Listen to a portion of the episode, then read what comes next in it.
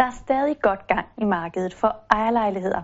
Velkommen til Boligsidens Markedsindeks, hvor jeg vil give jer de seneste nøgletal for ejerlejligheder i hele Danmark. I maj blev det til 1,4% stigning i salgspriserne på landsplan. Og sammenligner vi med maj måned sidste år, så er der nu lagt 8,5% oven i priserne.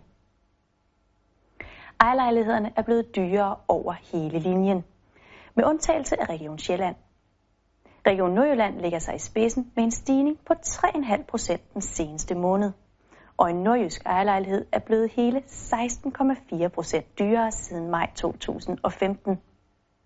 Det er også bemærkelsesværdigt, at ejerlejligheder i Region Hovedstaden bliver ved med at stige i pris. På Frederiksberg der nærmer kvadratmeterprisen sig de 40.000 kroner. I maj tog det i gennemsnit 107 dage at sælge en ejerlejlighed i Danmark og det er næsten uændret, uanset om vi ser en måned eller et helt år tilbage. Køber fik forhandlet sig til en rabat på 529 kroner per kvadratmeter. Og selvom det er 1,5 procent mindre end i april, så er nedslaget næsten 37 procent højere nu end på samme tid sidste år. Her fik køberne kun 386 kroner i rabat på kvadratmeterprisen.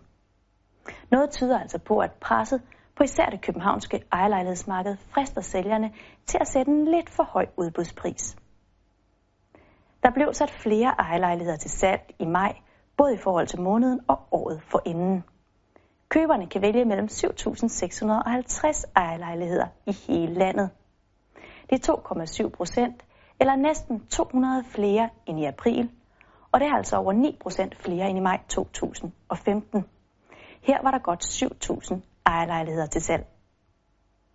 Selvom køberne de nu skal lægge en udbetaling på 5% af boligens pris, og at det i København og Aarhus bliver kreditvurderet efter deres evne til at betale en fast rente på mindst 4%, så er prisen på ejerlejligheder i Region Hovedstaden fortsat med at stige.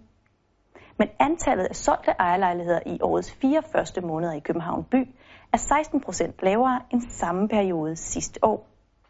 Rigtig god sommer og på gensyn.